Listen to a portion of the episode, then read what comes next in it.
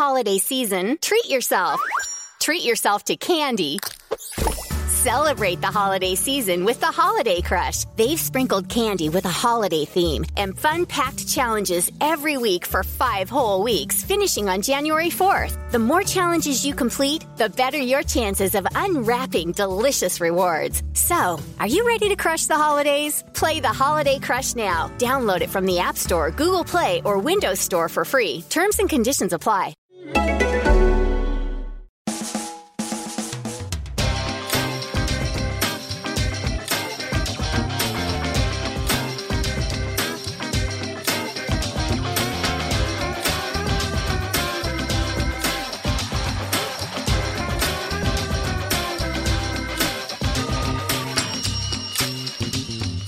Hello there, welcome to a brand new Arseblog Arsecast right here on arseblog.com. How are you? Hope you're well.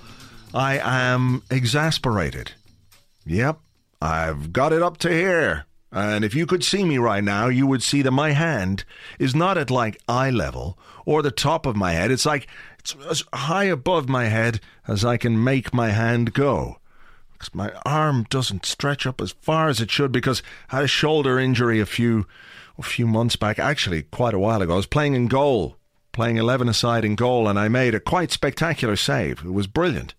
But somehow did something to my uh, right shoulder, so it's still a bit stiff and achy, and it could be just me getting old. But anyway, I've been trying stuff, as you know, over the weeks uh, to fix some audio issues that I've been having, and I noticed with the mixing desk that I use that there was a little bit of a problem with a couple of the couple of the faders on it. So when you put them up, they would make these crackling noises, and I thought, well, maybe that's what the problem is. Maybe that's the whole fucking thing. After everything I've tried, maybe that's what it is. So I got a new mixing desk. I plugged it in, set it up exactly the way it should be. All the cables going into the the right spots, and it just uh, wasn't working. Wasn't working was trying to connect to my guest this evening, the man from East Lower, as you'll hear a bit later on. I was trying to connect to him, and just nothing was happening. It just wouldn't work. Couldn't record anything. I could hear him, and he couldn't hear me, or he could hear me, and I couldn't hear him. It was all crazy and annoying and what have you. But there you go. I'm gonna, I'm gonna keep trucking on with this thing. I've gone back to the old mixing desk, and I'm looking at the new one, going, right, gotta go back to the shop with this, I guess. I don't know. I know there are worse problems in the world. I'm just saying that when you're used to things being a certain way and everything's working okay, I, you know, for me it's frustration as well because I kind of know better. Whenever I try and improve something, this is um this is true throughout my life really. Whenever I try and improve something, it nearly always goes wrong first. Inevitably I find a way around it or just go back to the old thing, but Nothing ever fucking works the first time. I love technology and stuff, but just work. Like, I just want to plug stuff in and for it to work the way that I want it to. Are we going to get to a point where technology at some time in the future is so advanced and that we're all in tune with our smartwatches and brain implants and chips and all that kind of stuff that when you, when you get something you just plug it in and you think about the way you want it to work and it just works that way can somebody please do that fucking apple and Twitter and Facebook and Microsoft. Maybe if you put as much effort into like inventing shit as you do into like not paying tax, you fuckers, we'd all have better stuff going on and I wouldn't have these issues. But look, let's not dwell on the misery and the unhappiness because there's still happiness to be had somewhere. Probably not necessarily in relation to Arsenal, unless, no, so probably not. But look, it's uh, it's a Friday or whenever it is that you're listening to this. It's an Arsecast. Uh, we're getting ready for a game against Crystal Palace this weekend. And uh, on the show, I'm going to be chatting to the man from East Lower, as I said, but also I'm going to be chatting to Ted Knutson, who is the uh, founder of StatsBomb, to talk about stats and data in football. And we can see that it is having an increasing effect on the way people think about the game, the way they write about the game, and of course, it's having an effect on the way that managers and coaches and football clubs view the game, both in terms of how they play, how they scout players, how they decide to, to buy players. Um, so we're going to chat about that stuff and expected goals and all that kind of jazz. That's going to be that's going to be going on. What else is going to be going on? I don't know. I don't know. I'm still enjoying. It's Thursday evening. I'm still enjoying the Barcelona exit from the Champions League last night. I really, really enjoyed the shit out of that. Football this season has not given us too many moments of joy. The moments of joy that we have had have been short lived or wrapped in sort of taco shell of shit that the rest of the season has become. But it was really great to watch them lose. And you can say, hey, you're a small, petty man and you hold grudges. And I'll say, yes, I am. But then I don't really get the idea that we should only be able to enjoy or get joy from our own football team. You see? There are people who will say, well, what are you laughing at Barcelona for? Arsenal are shit. Okay, yeah, good. I've come to terms with that bit, but I can still laugh at them. Their faces when they didn't get that penalty. Amazing. They couldn't believe it because that doesn't happen to Barcelona. They get the penalties. They get the penalties when they want the penalties. And in fairness, it was a penalty, which made them not getting it even more funny. And it made their exit from the competition even more funnier than funny, you see? So I, I, I'm, I'm living vicariously through the misery of others. The Schadenfreude, the whole lot of it. I'm, that's where I am with this season. I don't see anything particularly joyous about where we are and what we've done and what we haven't done. So, what else are you supposed to do? Can't just down tools. People need a little break. They need something to distract them from the real world. And if that means the other people's sadness and misery is my joy, well, hey, give me a great big goblet full of their misery, because I'll drink it all down, and then I'll have another, and another, and another, and probably another, and then I'll stand on a table and sing a song, and then I'll get thrown out of the misery bar, but I won't care, because I'll be drunk on their tears. So look. I'm going to get on with this first bit before uh, before I talk too much here. Give too much of myself away. So when I called up the man from East Lower a bit earlier on, was trying to use the thing that I record the Arsecast Extra with James on. Didn't work. Then Skype didn't work. Then Skype half worked. Then it was only recording in one side and wasn't recording. And then, well, I don't know. Something happened. I don't even remember what. And it worked again. So let's do it. Let's chat with the man from uh, East Lower.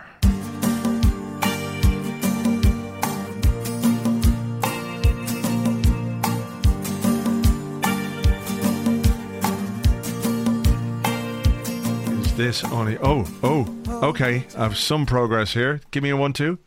A one, two. Oh yes, I've done it. What, what exactly have you done? I don't know. Are, uh, are we going to go back onto IPDTTV Link Plus? No, we're not. We're going to oh, stay Oh, on here. all right. We're going to stay on here. Oh, very good. Yeah. Jesus. I think I should probably include this bit in the podcast. Just the to- bit of me, the bit of me whistling. Yeah, that bit. Not that, not that bit. No, I think I think I'm going to leave this in because just to give people a taste because I'm I'm going to talk about this at some point in the start of the podcast. My au- my audio patient. issues. You have been very patient. Twenty-five minutes sitting here in the dark in my pants. Fuck, it is 25 minutes as well. I do apologize. In my pants. Luckily, I do have a bottle of not a bottle, a can of beer, so that's all right. I don't even have anything. Well, I think we should put it on pause while you go and get something. You sound like a man tormented. I think that's a good idea. Hang on, I'm I'm actually going to go downstairs and get a beer, and and uh, I think I deserve it after all this. Back in like so. 30 seconds. All right. No whistling.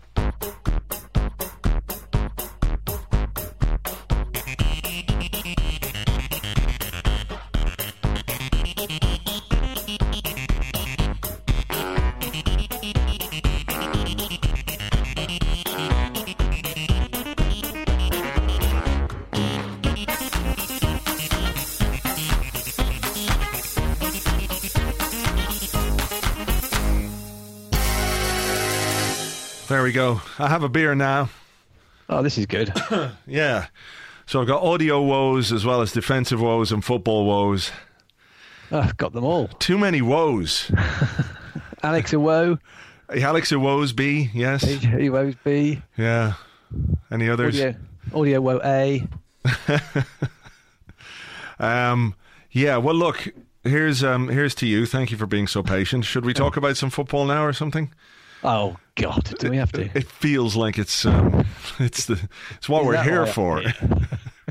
I wasn't just here to hear you whistle Phil Collins down a headset at me. I really wasn't. you're lucky I didn't warble whistle. That's my pièce de résistance. Oh, really? How many beers do you have to have to make that happen?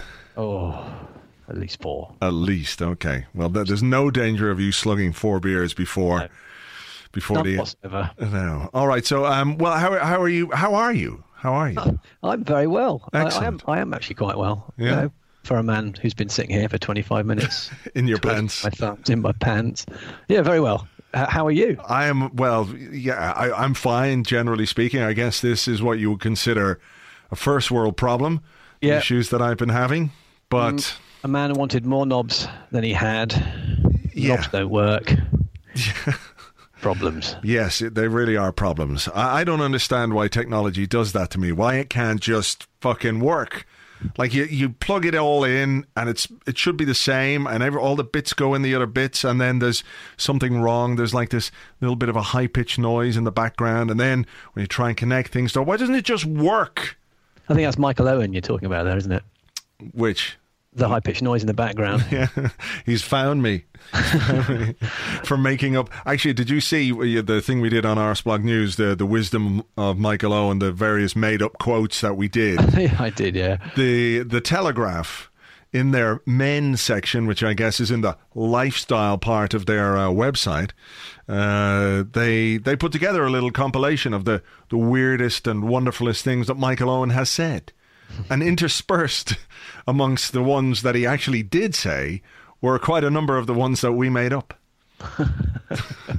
and Michael Owen, I believe, is getting quite cheesed off about this. Oh, is he? Yeah, Well, that can only be a good thing. yeah. Well, we might take the hint. Well, I shouldn't think so. No, not. Oh, well, I doubt it. Yeah, I doubt it too. I doubt it too. So look, football. How are you feeling about football? Do you know? Uh, I I almost feel like like it's the summer. It's it's, it's weird. I, I sort of. I think giving up is a strong word, but I sort of switched off a bit, and um, it does feel a bit like the close season to me. Sort of one eye on it, stuff happening, and you think, "Oh, X has scored, or X has Y, Y has scored," but um, I really do. I've definitely got like only quarter of an eye on it at the moment. It it just feels like it's pretty much done, and so get on with our summer and watch a bit of cricket. Yeah. What what what was the point at which you I won't say gave up, but switched off? What was that? Uh, my alarm bells rang at the 4 0 at Southampton just because of the nature of it and the scoreline. I mean, but that was a long time ago. And then I suppose the Swansea at home was where pretty much I could I could hear the the nails being hammered into the coffin The at fat that point. the fat lady was singing at that point, wasn't she? She'd lost her voice. I mean, she'd been singing all fucking season. that was at that point I thought basically the season's over and I, I will be making acquaintance with the ticket exchange uh, on on frequent with great frequency. Um, it was after that really. I I, th- I sort of thought well that's that because I don't think it's going to happen now. I mean obviously the mathematical possibility is always there and, and God bless maths but um but no uh, I think that was it. And then I had a few a few good performances since a, little- a little you know upturn in terms of the the way we're playing. But but by and large it feels like it's over to me. And um, whilst I would love to see that come back and bite me in the in the arse it, it, I mean it's not is it? So No. it, it feels like it's done. And, and and it's kind of the point it's sort of like you go to I'm going to the game on the weekend but I haven't been to a couple recently and I'll go and have a bit of fun and you know but that's it really it, you know I don't really know what what more to say what Yeah, about well- you I, well, look, I'm in. I'm in fucking 100 percent here. Um, what can you do but kind of carry on with it? But yeah, I don't know. You're not the first person to have mentioned that. You know, this is. Yeah, it's sort of. It's drifting away from them, or their interest in it is waning. I think would be a good way. I know, and it. I know, you know, uh, one person who's um, who uh, who's you know been going 25 years and has pretty much put every single ticket on the ticket exchange since Christmas. Well, not maybe not quite since Christmas, but Hmm. it's the end of Jan, and uh, I think I think that kind of whilst might not be uh, it might be good for the people that can't normally go, so you could look at it with a positive light. But I think a lot of people are feeling that. Yeah, we've been here, we've seen it before, and it's happened again. And uh, let's just kind of um, get on with it and and just pretend it's not happening. I suppose, especially because of the nature of the of of what is actually happening. Yes, but what what what what what happens then? I mean, does the summer watching cricket and sitting in your hammock drinking pina coladas does that perform a sort of Men in Black pen trick on you, and you come back in August and go, yeah. I, mean, I always think, I always think, you know, oh god, it's just about time to get the season over because you know it hasn't quite gone to plan. Um, and then within a few days, I'm like, oh, I'm bored, you know. So I can't come on, bring it back now. But yeah. um, I, I, don't remember being. I, I, mean, last summer I kind of thought, yeah, FA Cup kick on, third place, we're going to sign loads of players, and we didn't. So I don't know. I I would like to. Uh, what happens this summer? I don't know because I would like the narrative to change a little bit somehow, but um, a lot a lot of it is a bit ingrained now, and I'm not sure what it would take for to get people sort of peeling themselves off the pavement. Oh yeah, but when you say you want, you would like the narrative to change, what does yeah. that mean? That you would well, like the manager to change or the manager to be changed? Uh, I, I would take one or the other at the moment, if I'm honest. Um, I would. Lo- I mean, we've been saying it for years. I'm pretty sure I've said it about 15 times on on here before. I'd love Wenger to have a a change of approach and to try something a bit different. And but it's not going to happen. I don't think. And uh, I think. I think, like lots of Arsenal fans, I'm absolutely torn between my massive respect for Wenger and what he's achieved, and make no bones about it, he'll go down as you know pretty much the best manager in the modern era. But um, on the other hand, I think I'd like some someone new motivation, some a new approach. Yeah, I just think we need it. Yeah, and and I don't think it's going to come from him.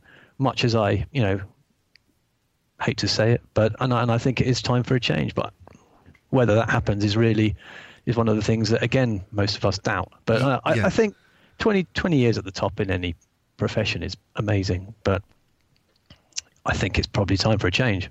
Yeah, but again, we come back to the issue that it's not going to happen. Well, you say that. I mean, and, and you're probably right. Uh, the, the amount of times he says, "I honour my contract," which is an admirable thing. Don't get me wrong. Yeah. Um, and and all all signs would point to that. But on, on the other hand, I occasionally think, well, how would he manage his exit? Would he just go to the end of the contract like he did last time and say, "I'll talk about my contract in the summer. I'll concentrate on it," and then just not do it?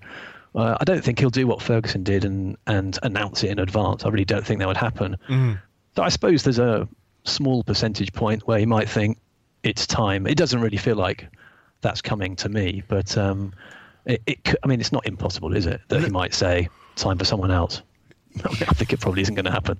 No, I don't think that's going to happen. Not this summer. No. Uh, no. The, end of the contract certainly might be a time, depending on how things are going at that point. Um, well, that's the thing. You you can only ever say what you feel at the time based on what's actually happening at the time, and it's, yeah. it's that's the weird thing about it, isn't it? So we, it it could it could be that you know, it could be that um, that things get worse or things get better and people's perceptions change slightly. But I just I just feel anything short of a proper title challenge this year, which hasn't really materialised, um, is going to leave a sour taste, a taste in people's mouths. And I, and I'm not sure what it would take to turn any you know to turn a lot of Arsenal fans back towards being positive about um, about Wenger, and and that's a shame. It's really sad. Yeah.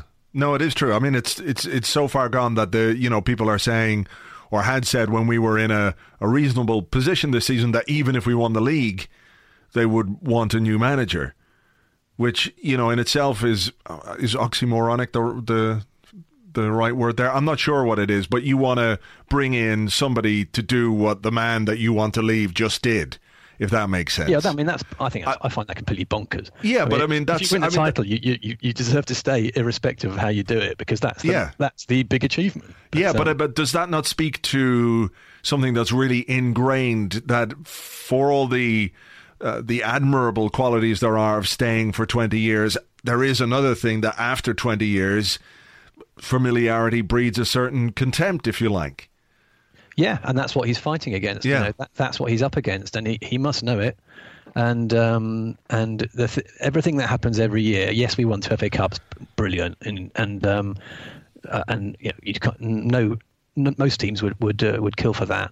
Most big teams would kill for that. But the thing is, all the other things, weaknesses that that sort of emerge at various points of the season and in greater or lesser degrees have happened again. And that's the thing that you know really really frustrates is is the it just keeps happening and nothing changes. Mm. Yeah, and a 65 year old leopard very rarely changes its spots.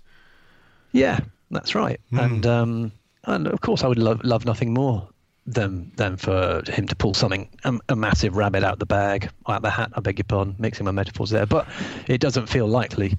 Um, and I'm not sure what it would take in the summer. Let's assume he stays because I think he will. Yeah. But I'm not sure what it would take to, um, other than three or four absolutely top pivotal, drawer, yeah, top drawer pivotal signings and a, and a, and a big refresh. Um, you know, you know, maybe of, of the squad. That might that might signal some intent, and people go away for a few months, watch a bit of cricket, mm. and um, and then come back refreshed. I'm sure I'll be refreshed by then, but at the sure. moment, I'm kind of I'm, I'm flat about it, as um, as I'm sure everyone else is. Yeah, you can tell. I mean, there is a flatness to everything. I mean, I, I think it would take for some people anyway. It would take Wenger sacrificing one of the players in Wicker Man or Lord of the Rings style to show that he's really serious about doing something different.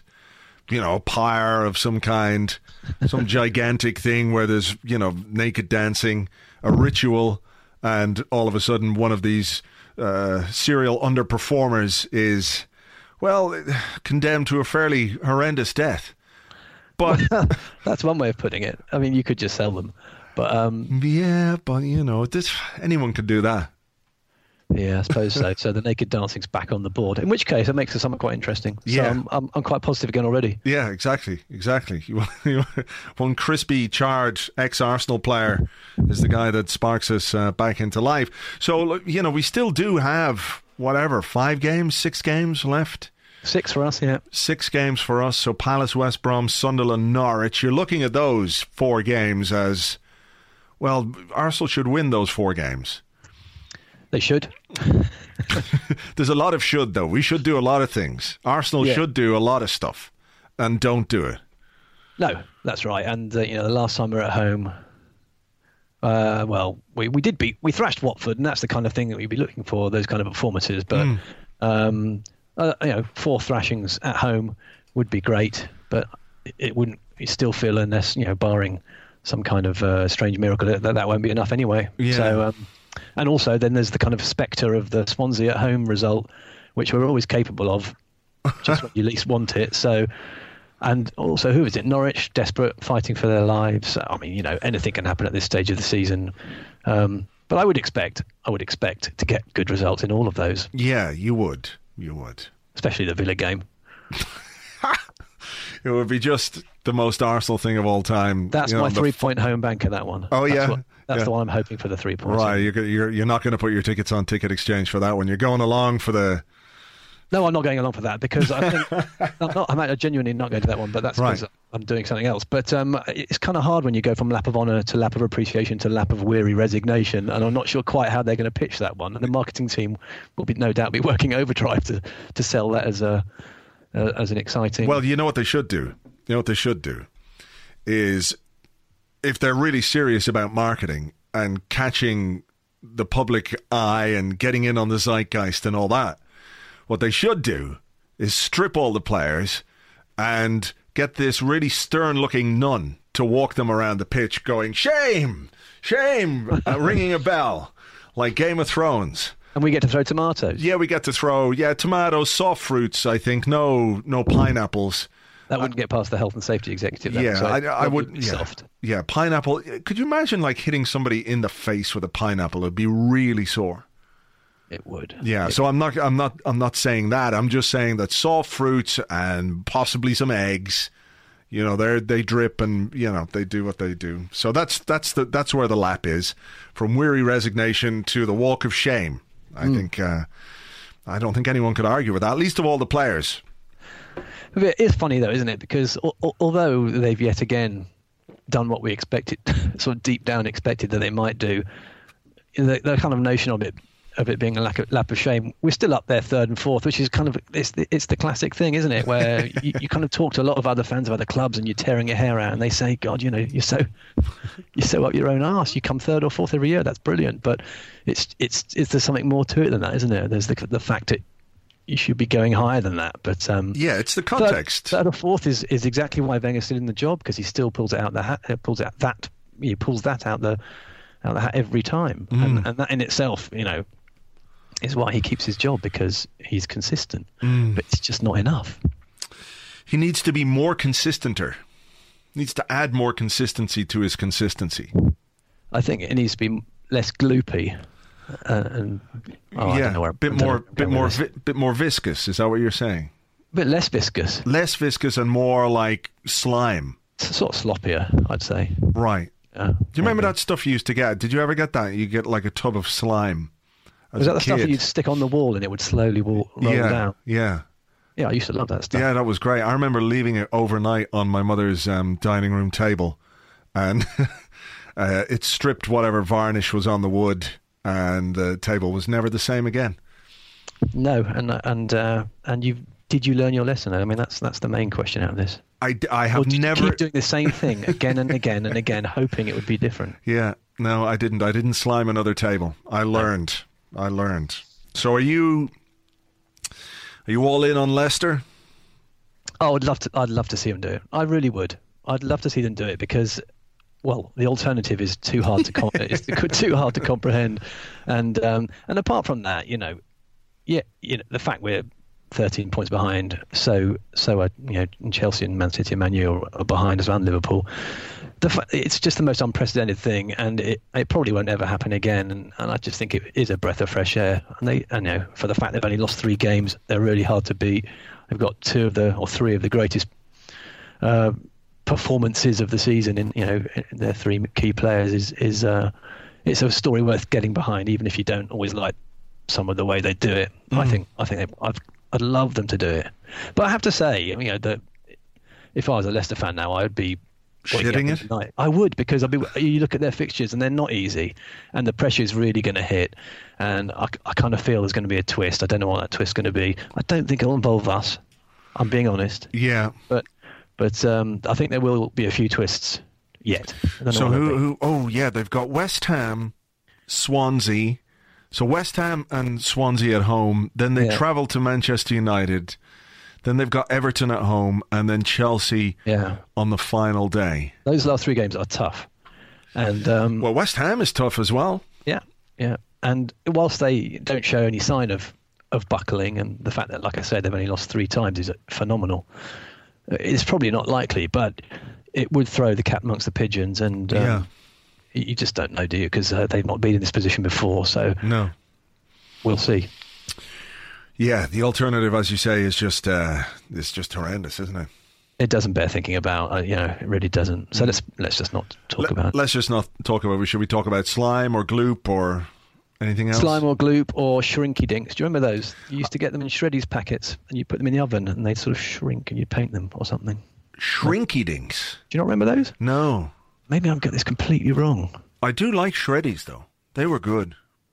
They they are good. Yeah. But I can't I can't um I've got a thing with malt that thankfully doesn't um, affect me with beer. Uh, but but things that are overly malty, I I find they upset my stomach. What like whiskey? No, not that one. Not that one. Like yeah, different different drinks with malt in them, like malty milkshakes and that kind of stuff, and shreddies. Yeah, Shred- shreddies. Yeah. Oh, that's a shame. Yeah. Right. Uh, I know, yeah. Up there with the best of the cereals. I think they're they're, they're good cereals because they you know they sort of fill you up. They're not too sugary. They've got a nice shape to them.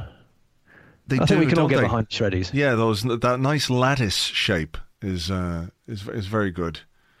It is. It is. Next week, Weetabix. What do you think of Weetabix? I am indifferent to Weetabix. You've got to eat them really fast. Do you eat? The, do you the, do you eat them with a uh, hot milk or cold? Cold, but you, if you let them go too soggy, it's, it's gone. The moment's gone. No, see, I can't eat Weetabix with cold milk. Just can't do it. It's always got to be hot milk. Hmm, that's interesting. Yeah. Interesting. Although, We've got three months, three months on cereal. You realise that? Yeah, four uh, months on cereal. Okay. Well, you know, I know people who used to have like Rice Krispies with hot milk. Yeah, that's odd. Yeah, I don't know where those people are now. I presume on an island somewhere. somewhere. Probably uh, on a hot island. Yeah. So where? What are you thinking then for the weekend? This game, Crystal Palace, uh, return to the Emirates for uh, a good friend, Emmanuel Adebayor. Oh, I thought you were going to say Alan Pardew. No, he's yeah. Well, him too, I guess. Is is Adebayor and Chamakh presumably is he still there? What's going on with Chamakh? Uh, I, I, I, the last I saw, he had really fucking terrible hair.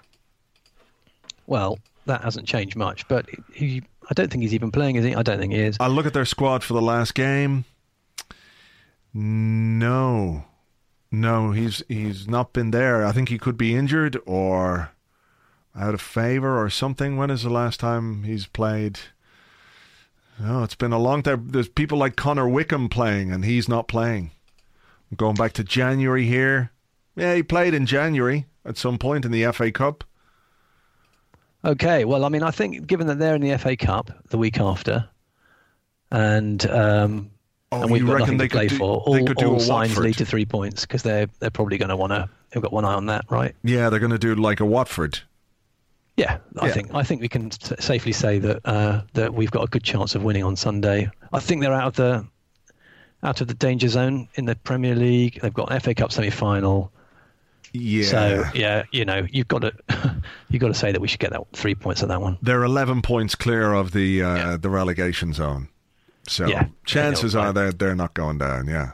Right. Okay. Well, look, we'll hope that uh, we can have a, a slimy, gloopy, not so viscous win on Sunday and um, see where the rest of this flat season takes us. where, where, where do you think we'll end up? Third, maybe? Third? Man City only two points behind us. Would you consider here's a, here, if we come third? I know we won't win the FA Cup this year, but if we come third, which is consistent, Mm-hmm. do you consider it a failure? A season that's where we've regressed? Yeah. Yeah.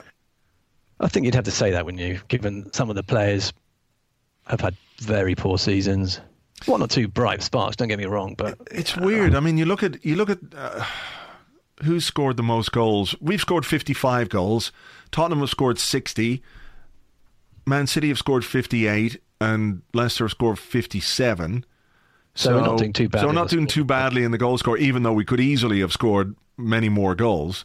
And in terms of goals against, Leicester have got 31, Tottenham 25, Arsenal 33, Man City 33, Man United 30. You know, so we're not any worse really than than anyone else. We're just kind of worse than ourselves, if that makes any kind of sense. Yeah, it, it feels like we've haven't really gone anywhere. You know, it was a, a bright, a bright periods mixed with cloud and rain. I mean, it really does feel like it's gone all over the place this season, and and it's been some great early football and some quite exciting late football, but a lot of the st- a lot of the stuff that, that we've watched, even if we've been winning. It's been quite hard to watch. I've, mm. I've found, you know, not not exciting, No. not not the kind of stuff that gets you going, um, and so it's been a really odd season. It feels for, like, in a way, that we're sort of running up a down escalator. Yeah, I suppose Uh, it, it certainly it, it does a bit where uh, the, the, we've we've worked very hard to get average results at times. Yeah. and um, And then we go, yeah, exactly, and then and then just just- you know, we're running to stand still at times, I guess. Yeah, it, it it is odd. It's been a very odd season, and um and you can really you I mean you can see why the pressure's on Wenger more than it ever has been, really, just because so much is not quite right. Mm. But frustratingly, so much is also not quite wrong. You think you should Yeah. be doing a lot better with this squad, and, and if only you did this, and if only, oh, you know, it's frustrating, isn't it? But um, Yeah. I think we'll come third or fourth as well. Yeah. And uh, and there you go. And there we go. We pick it up from next season, Exactly. do it all again.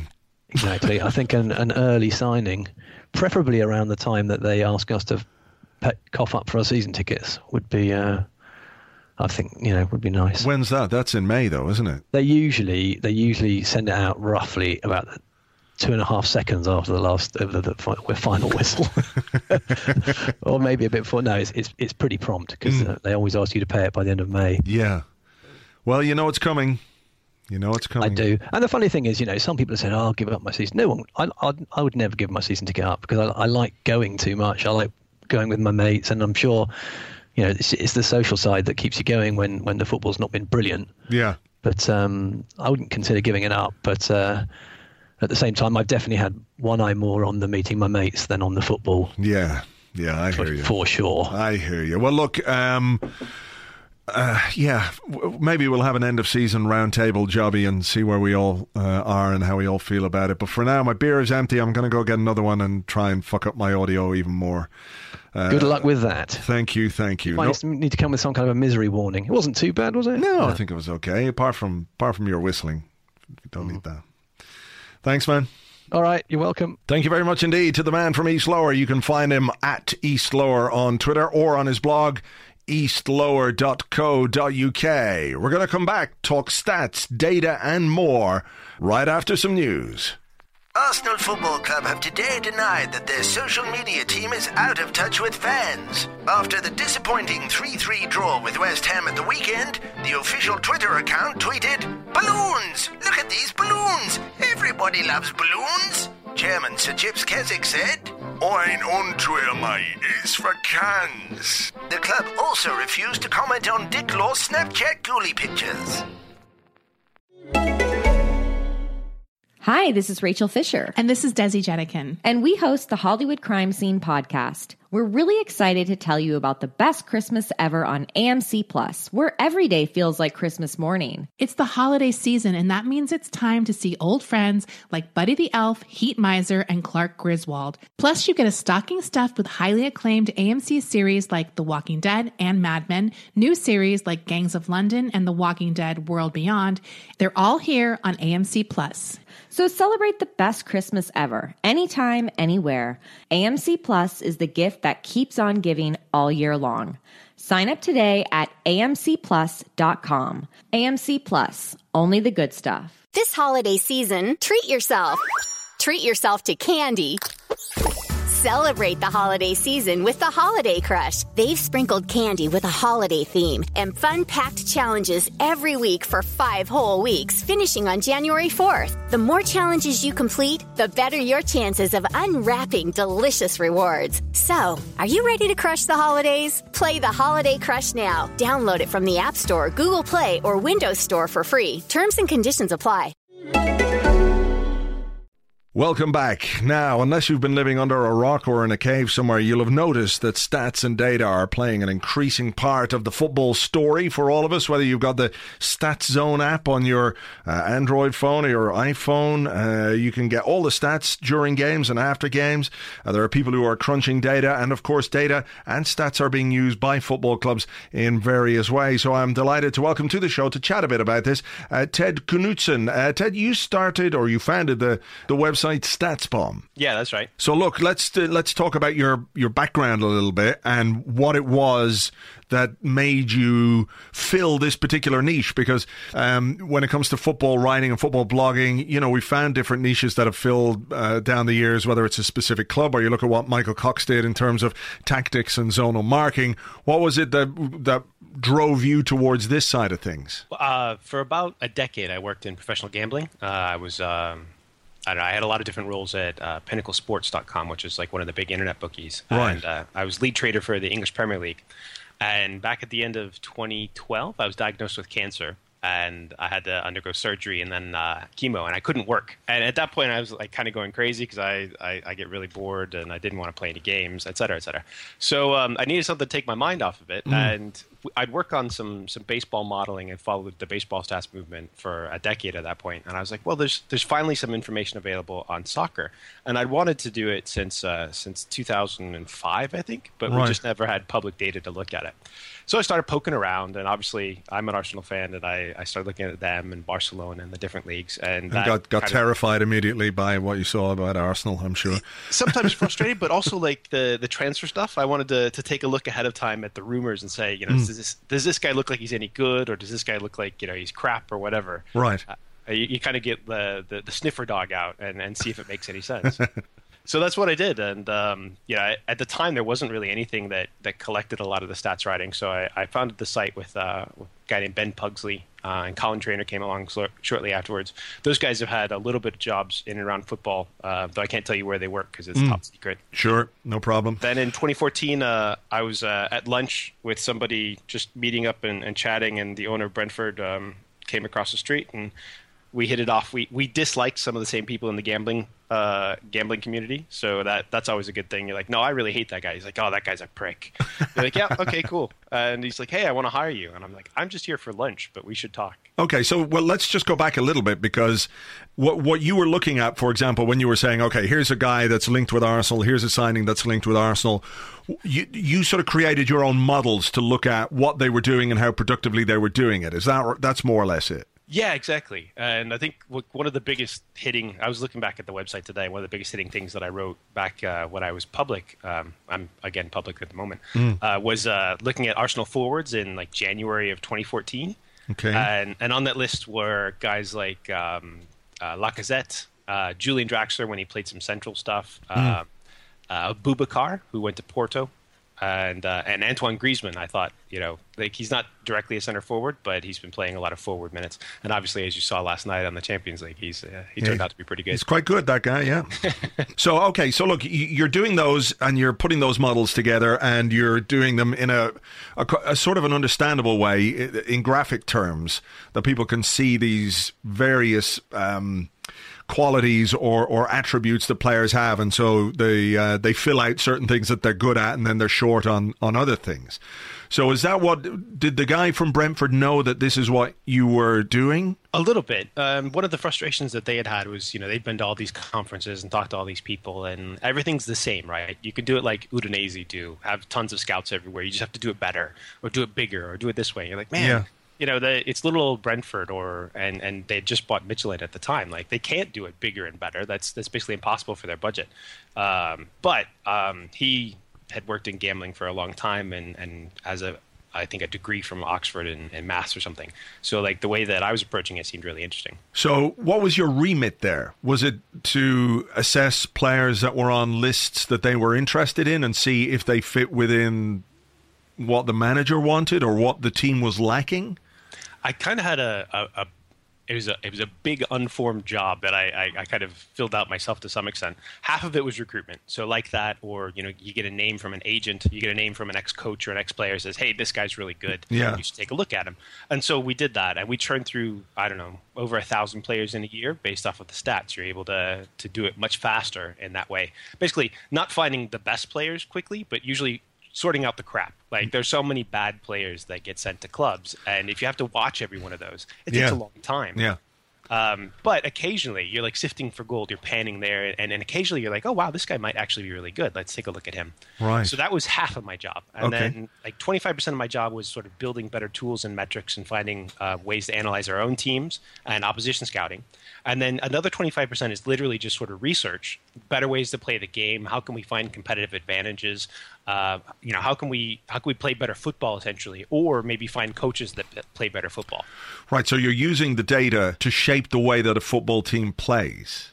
Yeah, potentially, or just give advice. Like Right. that, that's really what I did. I, I didn't shape it. I, I, I said, hey, this might be a good idea. Right. Can, can you give me an example of one of those? Uh, certainly, uh, and this actually segues into into Arsenal's type stuff. Um, I was looking. I knew about Steve Bould, and um, Arsenal's people talk very highly of Steve Bould. But it was kind of a thing of you know what does he do? You never know what the assistant coaches do unless you get like these big profiles, and most Yeah. clubs don't want to talk about it. And obviously, we know that Bouldy's a defender, and uh, and I was like, okay, well, what what changed? Like you know, thinking that he might have come over and taken over the defense. Um, so it's really interesting. I, I cut the, the data for the, the 2011-2012 season, which is the last one before Bould was involved at all. And then I was looking at this year and, and, the, and the past year. And you see their, their defensive profile change a bit. It looks like they're doing a lot more sort of uh, deep block type stuff and a bit less pressing up the pitch. So, you know, they'll drop off and you see teams uh, and you see the, the output in, in how teams shoot against them. So you see nowadays you see a lot more shots from outside the box against Arsenal, but much less penetration and, and shots right on top of the goal. and that it's sort of a way of, of gaming the expected goals. If you force your opponent to consistently take worse shots from afar, even if they're taking um, you know more shots overall, and I think technically it's about twenty percent more uh, per game this season. The the quality it, it, dropped off tremendously, so it's like you know forty percent worse shot on average. I don't know it's maths is boring, sure. but but at the end of the day, what you're trying to do is say, okay, does this give a better chance to win consistently? And the answer is probably yes. It, it, means that Arsenal are, you know, I think that season they gave up something insane like 49 goals. Um, this year, they've they're on pace for maybe 40, depending on what the next couple of games go like. Right. Uh, well, but it could be as low as you know 35, 36. Who knows? Yeah, I mean, it is interesting because when you talk about that sort of stuff and, and the way that that might be a deliberate strategy from the team how much of it could also be you looking at that data and then applying something in retrospect to it that makes sense? Oh, it certainly could be reading into it, but right. I, I also know people actually at Arsenal, so sure. it, it, it's not just reading into it. Like you, you get some context around it, and okay. sometimes it's just like the doing the the data stuff is a bit like a pirate treasure map. Like mm. sometimes you, you you go searching for treasure and your your ship you know crashes on the rocks. Sometimes you go and it's just literally a case of fish that was buried somewhere and, and someone came back to it. But a lot of times it's like, oh, this is really interesting. Let's dig into it. It could be player wise, it could be funky stuff like, you know, what's this team doing that seems to make them a lot better than they used to be a couple of years ago. So you talked about expected goals, and uh, people who've watched Arsene Wenger's interviews this season, uh, the people who haven't just turned off in frustration um, after our defence. Um, I don't know what uh, model you might apply to uh, to the defence over the course of this season. Probably like a broken action man or something. I don't know, but um, he, he has referenced expected goals can you explain just a little bit uh, to to me and maybe to listeners what expected goals are and how that might then influence the way that a manager a views his team or b sets his team up to play either offensively or defensively? Okay, um, so if, if you take away the words expected goals, because that's slightly confusing, there are mm. two other ways that you could talk about it. One of them is goal probability, uh, which also sounds like, you know, don't, don't touch me, I'm math, I'm scary. Uh, the other one would be shot quality you want to take higher quality shots. Right. And, and we know that um, distance has a big factor. So the further you are away from a goal, the harder it is to score. Easy, simple. Yeah. Um, also, the the wider you are, uh, the easier it is for keepers to make saves because there's less of the goal to hit, um, or you have less to, to shoot at. Sure. So that's a big factor. Um, two other factors are, are headers versus feet. Headers are scored at about half the rate across the same distance or as feet um, it's it's harder to hit a ball with your head. You know that. Sure. And then the last one is crosses. Crosses are fairly inefficient, and and sh- even foot shots off of crosses are less likely to be goals than you know one that a guy controlled ahead of time and then shot. So you mean like first time finishes? Um, yeah, pretty much. I, regardless of how you slice it, it's just a cross is, is much more complicated to hit because you have to redirect it from the side to go forward. Okay. So, like when you think about it in terms of how you play football, you're like, all right, that makes some sense. Um, and then when you crunch it across like thousands and thousands, I, I, we're probably at like a million shots in the whole database. Mm. You start to get the concept to say, okay, this shot from this location with these things attached to it, whether it's a cross or a completed dribble or a through ball, is this likely to go in the goal? Mm. Uh, one of Wenger's huge frustrations this year is that for the first time in a very long time, his all of his forwards, except for I think Giroud, are underperforming hugely in terms of their goal expectation. So everyone would say if they took all of these shots another thousand times, they probably would have scored another 15 goals this season. Okay. And obviously, 15 goals has a big impact in the in the final table and your, your ability to win games. Sure it's a difficult one to kind of get your head around in a way because you're going, okay, well, if you had another thousand times to take those shots, or took another thousand shots, you'd score X amount more goals. How do you how do you find the balance between okay, this is this is what we know from this data, but this is human error or human frailty to a certain extent or it's outside absolutely. factors like pressure or the the importance or the moment in a game when it happens where it might be it might be just the pressure might be too much for a guy yeah and and like it's it's very difficult to to put that in a model like a model is a snapshot of mm. reality but it's it's not correct because it doesn't have everything in it and it never will mm. but it what we found is that by including things like this, you're able to get more correct data than you would just by having approximations and guesses. And you know, if you sometimes I watch a game live, especially in, a stadium, and I'm like, you know, I don't think that we played that well that half. But like, you know, you get caught up in the moment, or you don't see everything because you're sort of from afar. But then I go back and I look at it, and like, wow, we actually had a couple of really good chances that I kind of forgot about. But mm. you go back and you watch it and you see it. Um, so it's it's trying to gives you just a little more objective information. Now, Arsenal are able to recruit from all over the world, and they would want to find the best possible players. Like Elneny is, is, is someone no one had looked at, and I'm I'm pretty connected to to a lot of uh, different scouting organizations, and like you know I'd never even heard of this guy, and that's that's telling you sort of how far afield they went. Arsenal have they they bought Stat DNA, yeah. Uh, a few years ago. They have one of the best analytics groups in the world, um, and I'm not saying this, you know, just because I know the people. Like I respected them well before I ever met them. Um, they also have a pretty big head start. They have their own uh, proprietary data that they that they collect, and so they're doing more. And if you look at who Arsenal have bought, like their transfers are pretty good. the The question is always, you know, how much does Wenger control? Could they potentially have better tactical elements, or could they have slightly better training? Um, you know, and and that's that's not really for me to say, but if you look at the the stuff we know happens from the analytics side, you can say the transfers actually we bought have been pretty good, and then you know what happens behind the scenes, you never quite know. Yeah, like, of course. And it's it's not necessarily. I think people would have issues with the frequency uh, of the players that are bought, or perhaps not enough players being bought. But Arsenal yeah. are, you know, Arsenal are using Stat DNA and using their own proprietary data and software to identify targets based on what? So, for example, Arsene Wenger will say, we need a midfielder who is tidy on the ball, whose passing stats are X, who can run all day long, or whose you know stamina brings something different to the midfield. Go and find me those players in these leagues based on that information. Is that sort of where the way it would work? Yeah, that's that's probably what it is. Like he describes what he wants, and then they quantify that into some sort of you know set of numbers that they're able to look up, and and then there you go. Mm. And they what they probably th- then do is break it down into these are the top ten targets. Let's have scouting, you know, take a really close look at it. Yeah, and and then like the scouting gets involved, and then you know the best of those get um, sent to the the coaches likely.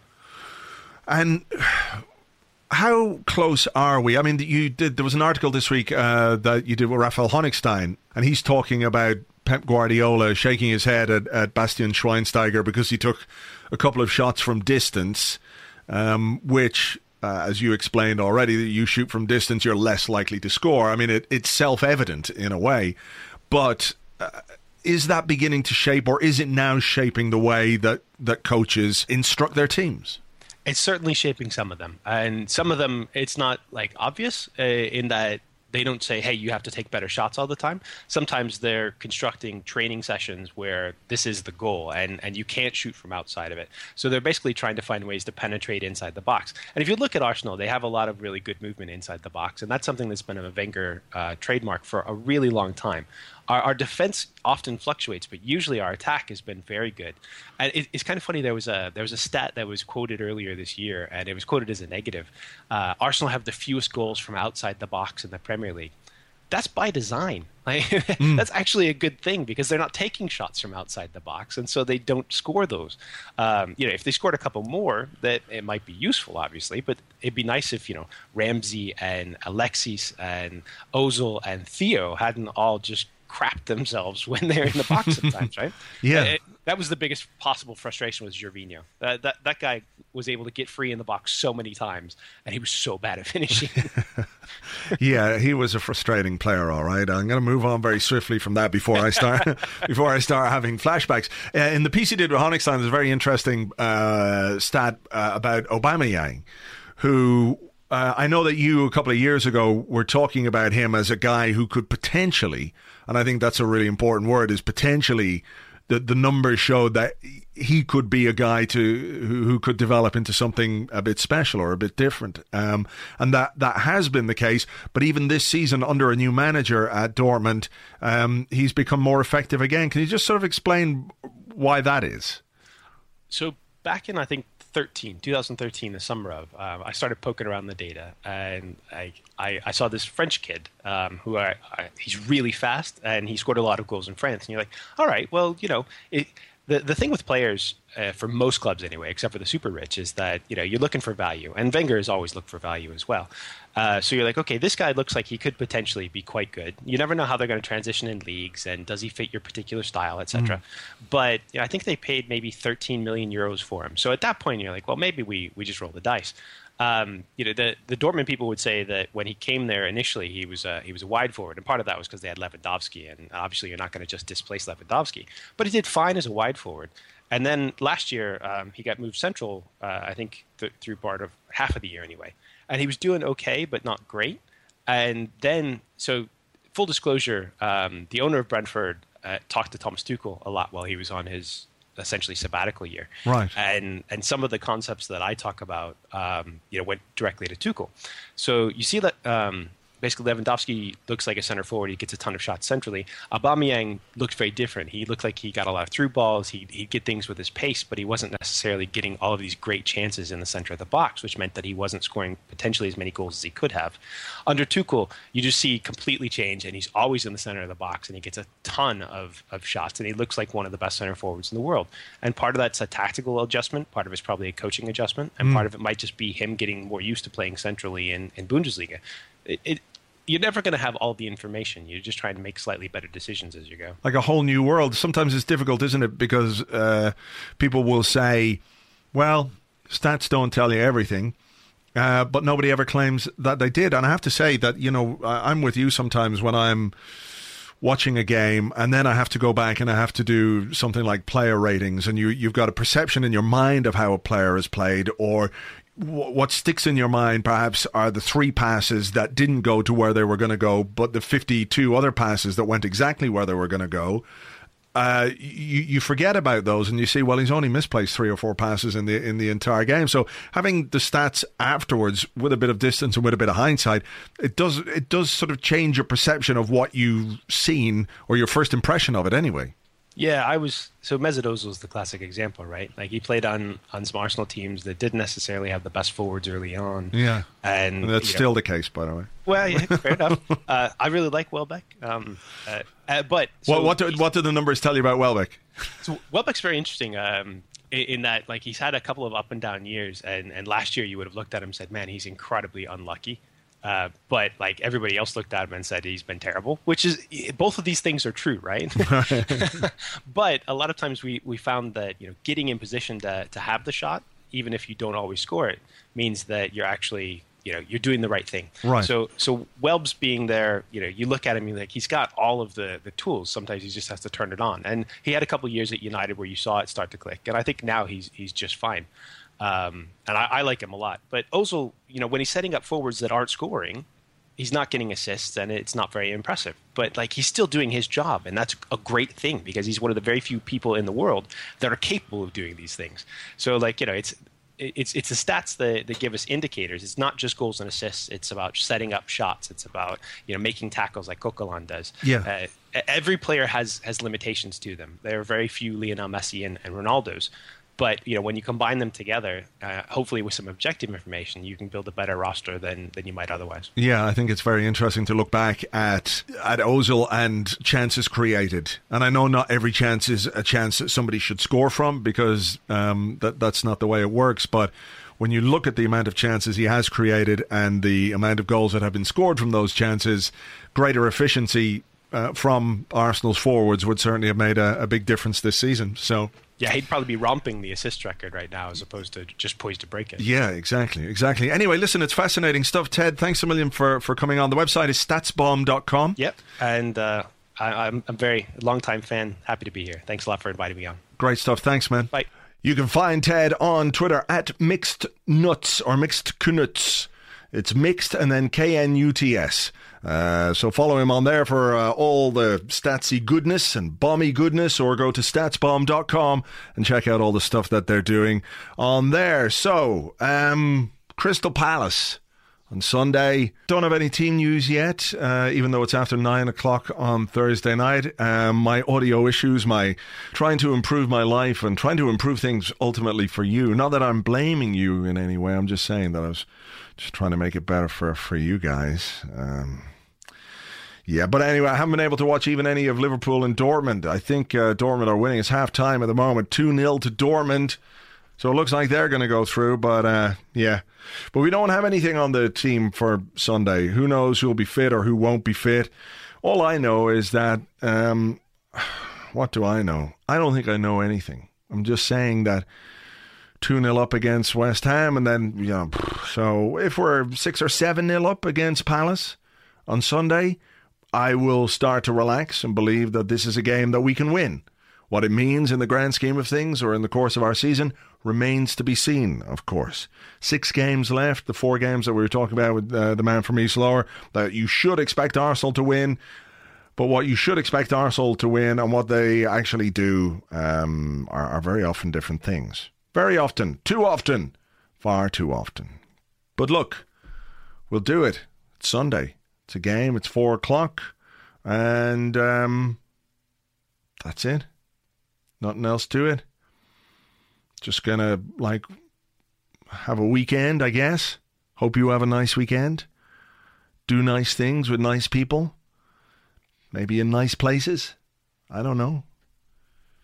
James and I will be here on Monday. We will have an Arsecast extra for you on Monday when we look back at whatever the hell happens against uh, Crystal Palace and Adebayor and all that kind of crack. So join us then. Please do join us then. Uh, it's a pleasure as always to have you along. I'll catch you on the next one. Until then, cheers. Bye bye.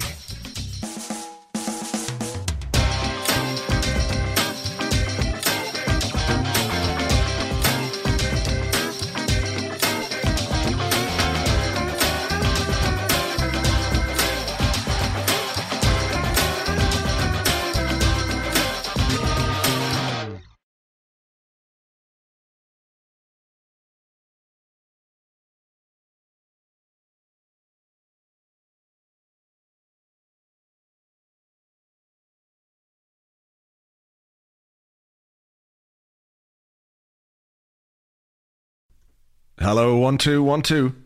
One, two. Can you hear me? Hello? Hello? One, two. One, two. Hello? Hello? Fuck. Fuck.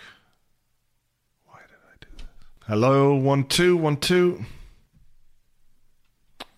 Hello, hello, hello. No, fucking.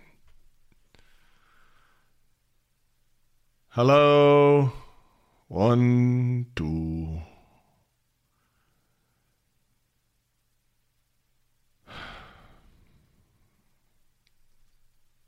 Oh, fuck.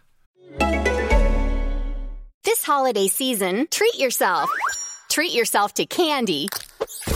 Celebrate the holiday season with the Holiday Crush. They've sprinkled candy with a holiday theme and fun packed challenges every week for five whole weeks, finishing on January 4th. The more challenges you complete, the better your chances of unwrapping delicious rewards. So, are you ready to crush the holidays? Play the Holiday Crush now. Download it from the App Store, Google Play, or Windows Store for free. Terms and conditions apply.